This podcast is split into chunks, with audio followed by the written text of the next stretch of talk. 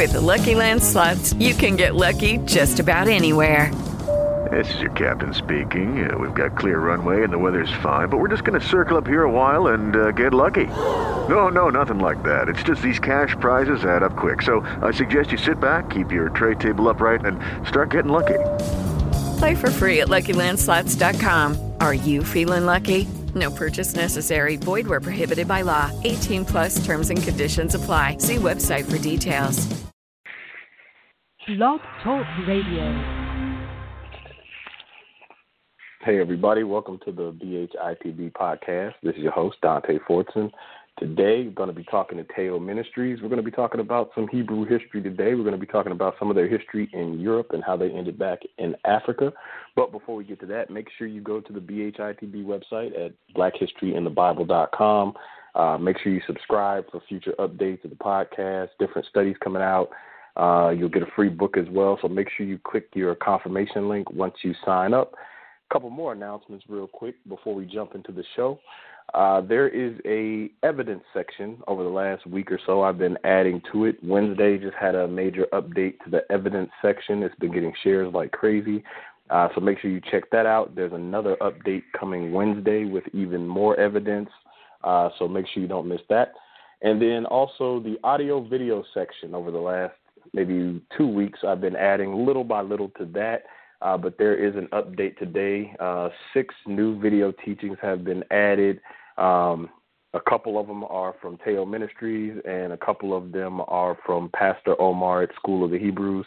Uh, so if you haven't heard those teachings, go to the audio video section and check those out. And the final announcement before we get into today's show is the outreach team. I've been kind of hinting at it, asked a few questions about it, took a poll on it to see who was interested. Uh, so some of the stuff for the outreach team will begin rolling out this coming week, uh, little by little, so make sure you're on the lookout for that. And if you have not already become a patron, make sure you sign up on Patreon. Uh, great giveaway for those who sign up at the all-access level, so make sure you check that out. That giveaway expires on Monday.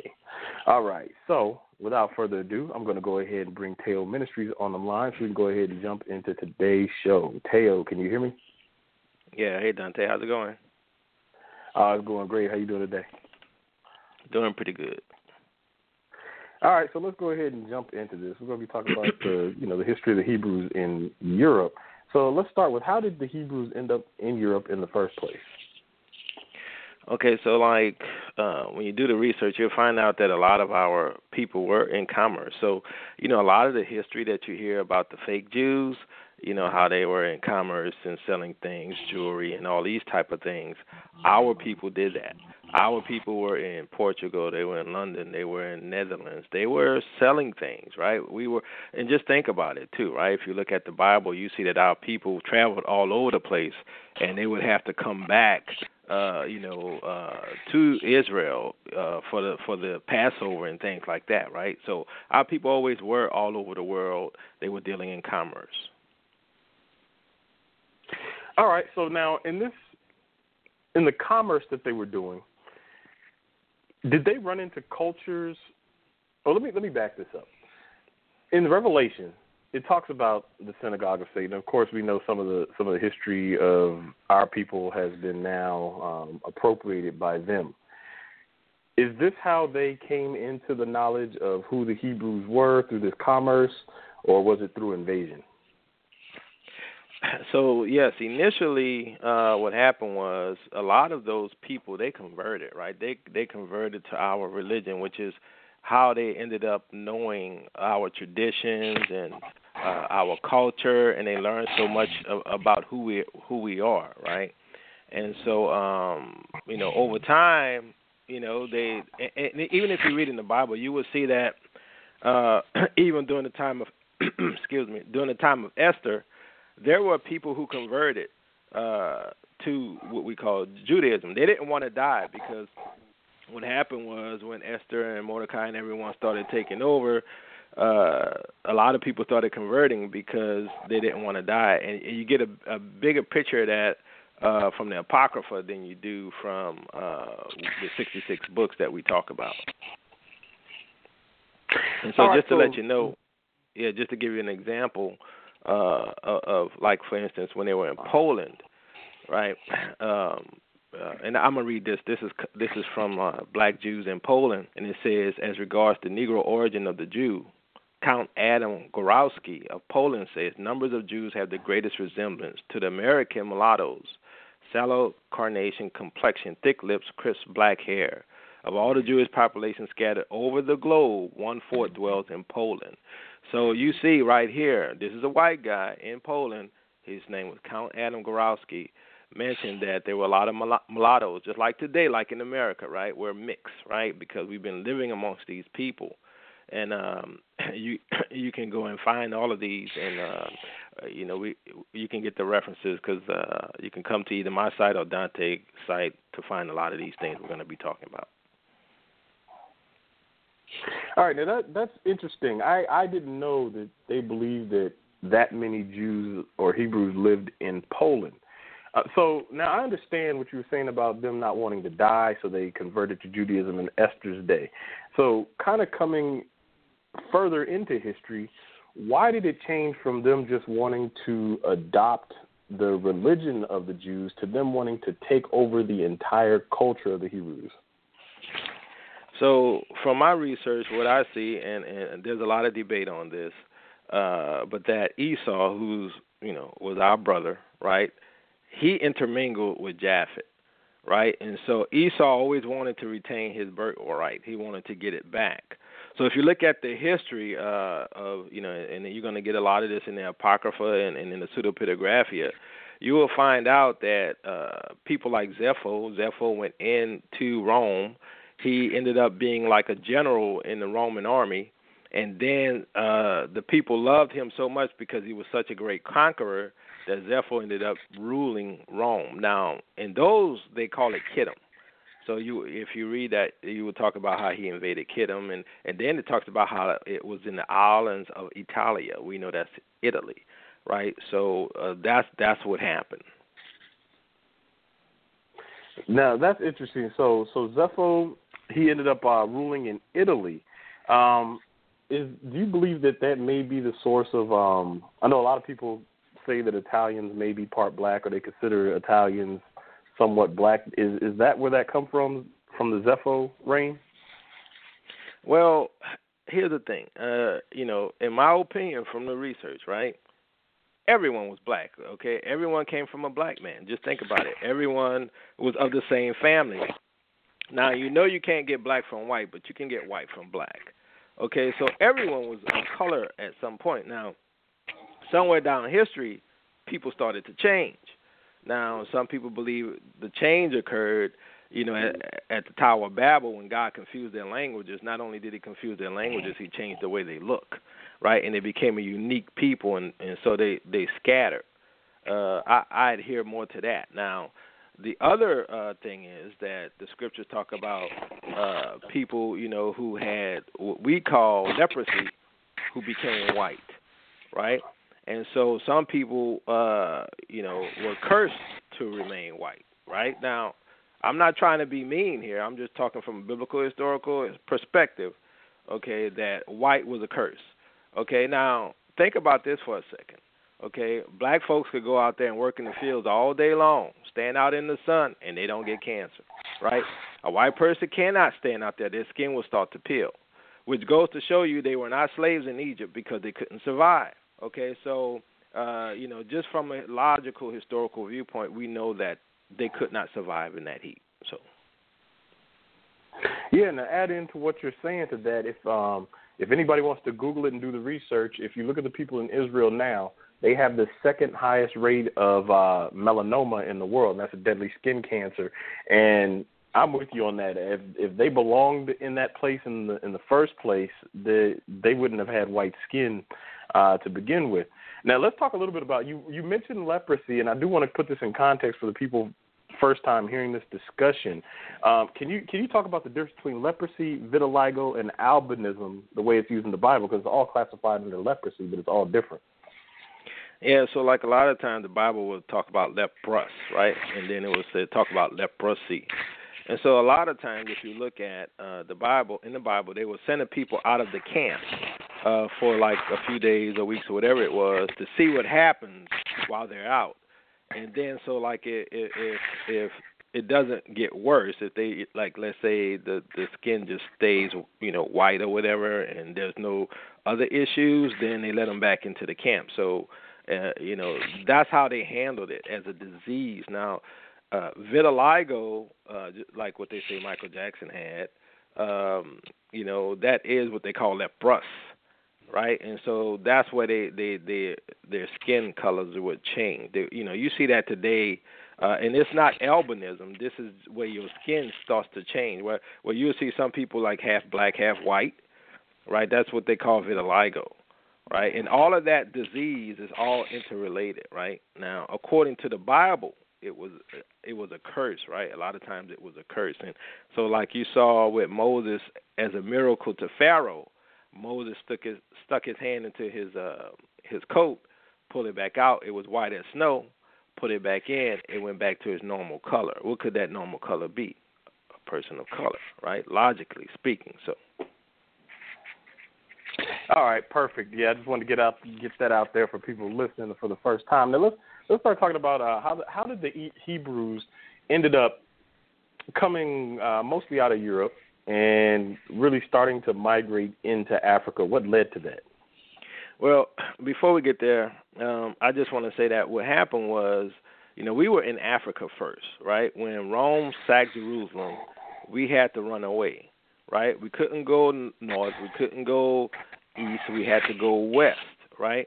And every time in the Bible, you would see that our people would leave and go west into Africa. And so uh, when you look at history, right, uh, you know, you're going to do what your ancestors did. And, and plus, that was the only only path of escape was in west into Africa. So um, our people, if you look at history, you got um, uh, people like Eldad the Danite, right? He he was from the tribe of Dan, and the tribe of Dan is like in that area where we, we, we call the Falasha Jews where they're at, right? That's where the tribe of Dan was known to be in Africa. So from there, you know, our people have been there for a long time, even since the Assyrian captivity. Uh, you know, they were. Some of us went to Africa, the northern tribes, and so what happened was our people built up a life in Africa. Now we spread out and went in to uh, Europe. Okay, and so um, just to let you know, just to uh, so so just to let you know that. Um, Well, I'll, I'll get back to that later on the leprous thing. I was going to uh, say something about that. But anyway, uh, so there's a, a, a book, and in it, and like I said, I'll give you the references later. Um, this one, for some of them, I, I, I'll give them later because I know we have a short time. But this one is from the Atlas Geographus, or A Complete System of Geography, Africa, Volume one. It says, uh, Leo, Leo says, the ancient Africans had stately temples where they worshiped the sun and fire and always kept the latter burning. Those of Libya and Numidia sacrificed to a certain planet, but those of Negro land, which is where our people were taken from, worshiped the Lord of heaven. Okay? And so um, Numidia, Numidia was an ancient Berber kingdom of the Numidians located in what is now Algeria and a smaller part of the Tunisia and Libya in the Berber world, which is in North Africa. So our people, even according to this, and you can look up those references, were in Africa. Now, they ended up in Europe because of trade, and, and you can get that, you know, when you when you start doing the research, you'll find out that our people did a lot of trading. And so, you know, a lot of times we hear about the Ashkenazi Jews, and we hear about the Sephardic Jews, and the Ashkenazi Jews are German converts, and Dante, you've done a, a great study on that about how they are Japheth and that they are Gentiles, right? They, that they are descendant of Ashkenaz, who's a descendant of Japheth. And so uh, the Sephardic Jews were black Africans, and I'm going to prove this, right? So uh, th- this is a book. It's called Portuguese in West Africa. It's from fourteen fifteen to sixteen seventy. It said the Portuguese in West Africa brings together a collection of documents, the majority in New English translation, that illustrate aspects of the encounters between the Portuguese and the people of North and West Africa. This period witnessed the diaspora of the Sephardic Jews, the immigration of Portuguese to West Africa and the islands, and the beginnings of the black diaspora associated with the slave trade. The documents show how the Portuguese tried to understand the societies with which they came into contact and to reconcile that experience with the myths and legends inherited from classical to medieval learning. So we see here that they went to Africa, the Sephardic Jews, right, and that they were black Africans, right?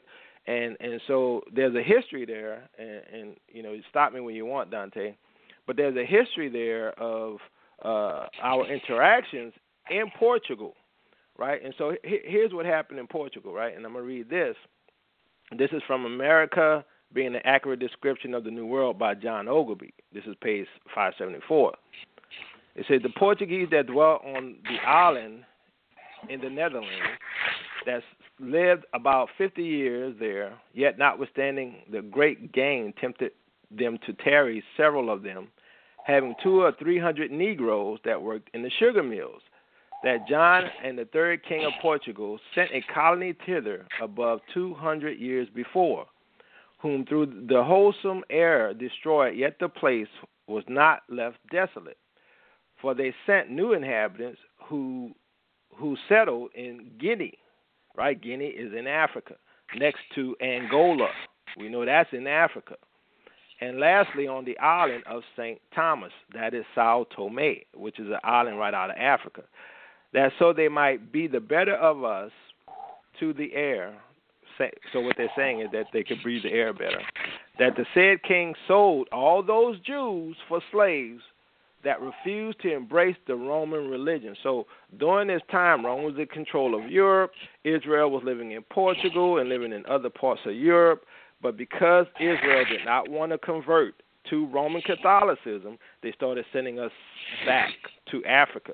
And and, and what happened is, and we'll we'll see this if we get to it, what happened was they, they sent uh, a lot of the mixed people, the mulattoes, to São Tomé. So the, the mulattoes were mixed with the Portuguese and with the Africans, right? They were still Hebrews, and they were sent to São Tomé. All right, now I'm I'm glad you brought that up, because um, some of the research that uh, we've been pulling up for a while is all starting to point towards the fact that they knew that we were in West Africa uh, before the slave trade started. So do you believe that they were aware of this information, or did they just go to the, the coast and indiscriminately start grabbing who they thought were Africans for the slave trade? Dante, this conspiracy was so huge, man. These guys knew who we were. They knew we were God's people, and they targeted us, dude. So the question is this: who are these people, right? These people got to be the synagogue of Satan, right? They are at war with the Most High Yah, okay? I'm going to read this for you, okay? This is from Letters Descriptive of Travel Through West and South Barbary and Across the Mountains of Atlas by James Gray Jackson, page one eighty-seven. Yahudi, okay, that refers, that's what they used to call us, Yahudi, Yehuda, and, and from what I've, I've seen is that Yahudi is sort of what the Arabs and the Muslims used to call us, right? And it's short for, you know, it's, I guess it's a, a, a play on the word for Judah, what they call us Judah. So Yahudi, a place of great trade. This place is reported to be inhabited by one of the lost tribes of Israel, possibly an immigration from the tribe of Judah, Yehuda. In African Arabic signifies Judah. Yahudi signifies Jew. It is not impossible that many of the lost tribes of Israel may be found dispersed in the interior regions of Africa. When we shall become better acquainted with that continent, it is certain that some of the nations that possessed the country eastward of Palestine, when the Israelites were a favorite nation, have immigrated to Africa. So they knew where we were. They knew they they knew who they were taking. And I, I agree. I, I believe they fully knew. And the more I'm starting to, to put this stuff together, and the more you, research you guys are putting out, the more it's starting to make sense, because in Revelation we get that warning. The um, and I believe that the words specifically chosen in Revelation two nine and three nine are, are for a purpose, because he mentions that he knows our poverty. And this is a huge difference from the Ashkenazi, who are rich, and it says the borrower shall be servant to the lender. So as we start to look into this, we see that the Ashkenazi financed the slave trade in the sixteen hundreds to get the Hebrews away from Africa over to America. And so since then, America has supported the Ashkenazi. We know that in um, World War, in the World War, that the Ashkenazi lent money to help England win the war in exchange for the land of Israel. So we keep finding the Ashkenazi is behind everything that's happening to our people, the um, appropriation of the culture, the appropriation of the land. And I'm with you. I do believe that they are the synagogue of Satan. So if they are the synagogue of Satan, what are the worldwide implications of what's going on right now, spiritually and, I guess, um, physically for the world? Well, you know, the biggest thing is the big the big secret, right, which is who we are, right? This is what Freemasonry is hiding. Most of us thought that Freemasonry, the, the big secret of Freemasonry was the fact that, you know, they knew some secret Egyptian occult knowledge, which they do, right? But the big secret of Freemasonry is who we are, the people that they've enslaved around the world, right? And so they continue this from generation to generation, okay? And so the question is, Uh, the the white American uh, church member, what is your position in this, right? Because because a lot of, you know, the Bible says that the devil deceived the whole world, right? Not only did he deceive us, who are the people who who have been hidden, right, which is all according to prophecy, right? But but he's deceived those uh, into persecuting us who call themselves Christian. Now, you have K K K members who call themselves Christian. Now, they worship a different God. Because the the God of the Bible, and, and I know you all going to say, well, it doesn't matter if God is black, if Jesus was black or not, but the God of the Bible was a black man. The tribe of Judah was a group of black people, which was a family, right? It has to do with family, right? So, like, if you say the Smith family is black, is that racist because the Smith family happened to be black? If so, if I say Judah, or let's say Israel, which incorporates all twelve tribes, were black, am I being racist because I'm saying that there are black people? No, I am not. It is the truth. Okay, so what they're doing is they, they've they, they, they've manipulated the world so that they can do these things to us because they could not get the buy-in from those who called themselves Christian because Christianity spread across the whole world, right? So in order for them to persecute us, we had to be hidden, and we had to be redefined, right? So now we're just Africans. We're those those monkeys in the jungles who needed us to bring them into civilization. Now, now that that's an interesting point because I've I've started looking into this, and I haven't shared this research yet, but I started looking into the name change and how we went from, you mentioned Yehudi, and then um, how they mentioned that we were sent to São Tomé and we were called Negroes. They associated the, the Hebrews and the Negroes together, and we had Negro land. And when we first came over here, if you look in uh, some of the old newspapers where it talks about slaves for sale, it refers to us as Negroes. And then over time, we went from being called Negroes to black or African American, and as you mentioned, other racial terms like monkeys and stuff like that. But over time, as we've gotten closer to the internet age, it seems that they've tried to disassociate us from the word Negro more and more because eventually it links back to the truth. And this is kind of off topic, but since you brought up uh, Christianity and um, them worshiping a different God, I've been leaning towards this, but I want to hear your opinion on it. Do you believe that Christianity is the final world religion that everybody's been so up in arms about coming in the last days? You know, when you look closely at it, because the Bible says there was going to be a deception that, if possible, could deceive the very elect. Now, you know, some people say, well, that's because of the miracles of the Antichrist and false prophet or whatever. But, you know, for something to be so close to the truth, it, you know, it, you know, I always used to ask myself, it has to be something close to what we believe, right, in order to, if possible, deceive the very elect.